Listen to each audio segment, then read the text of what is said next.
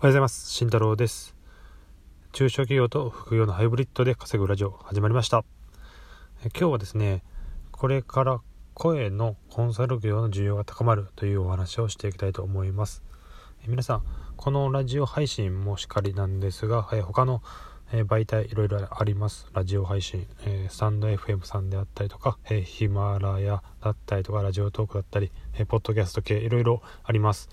そういった需要がすごくま高まっていて配信する方々もますごく増えていますなので、えーと、今回お話ししていくのはそういった方々に向けた、声のコンサル業っていうのはコンサル業っていうのがどんどん増えてくるのではないのかなと思っております。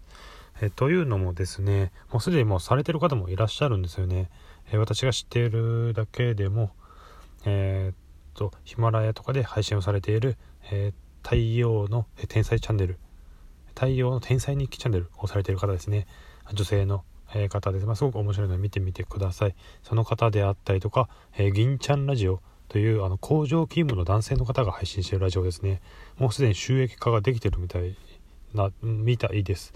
なのでそういった方々も、えーと、コンサルっていうので、えー、されています。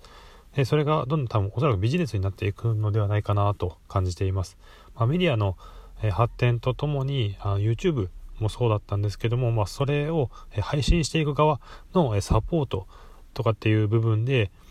えー、そのそれが仕事になったりとか、えー、収益化できたりっていう部分はあると思います。なので、えーと、今回お話ししていった、声のコンサル業ここも、必ず来るのではないのかなと思っています。なので、え皆さ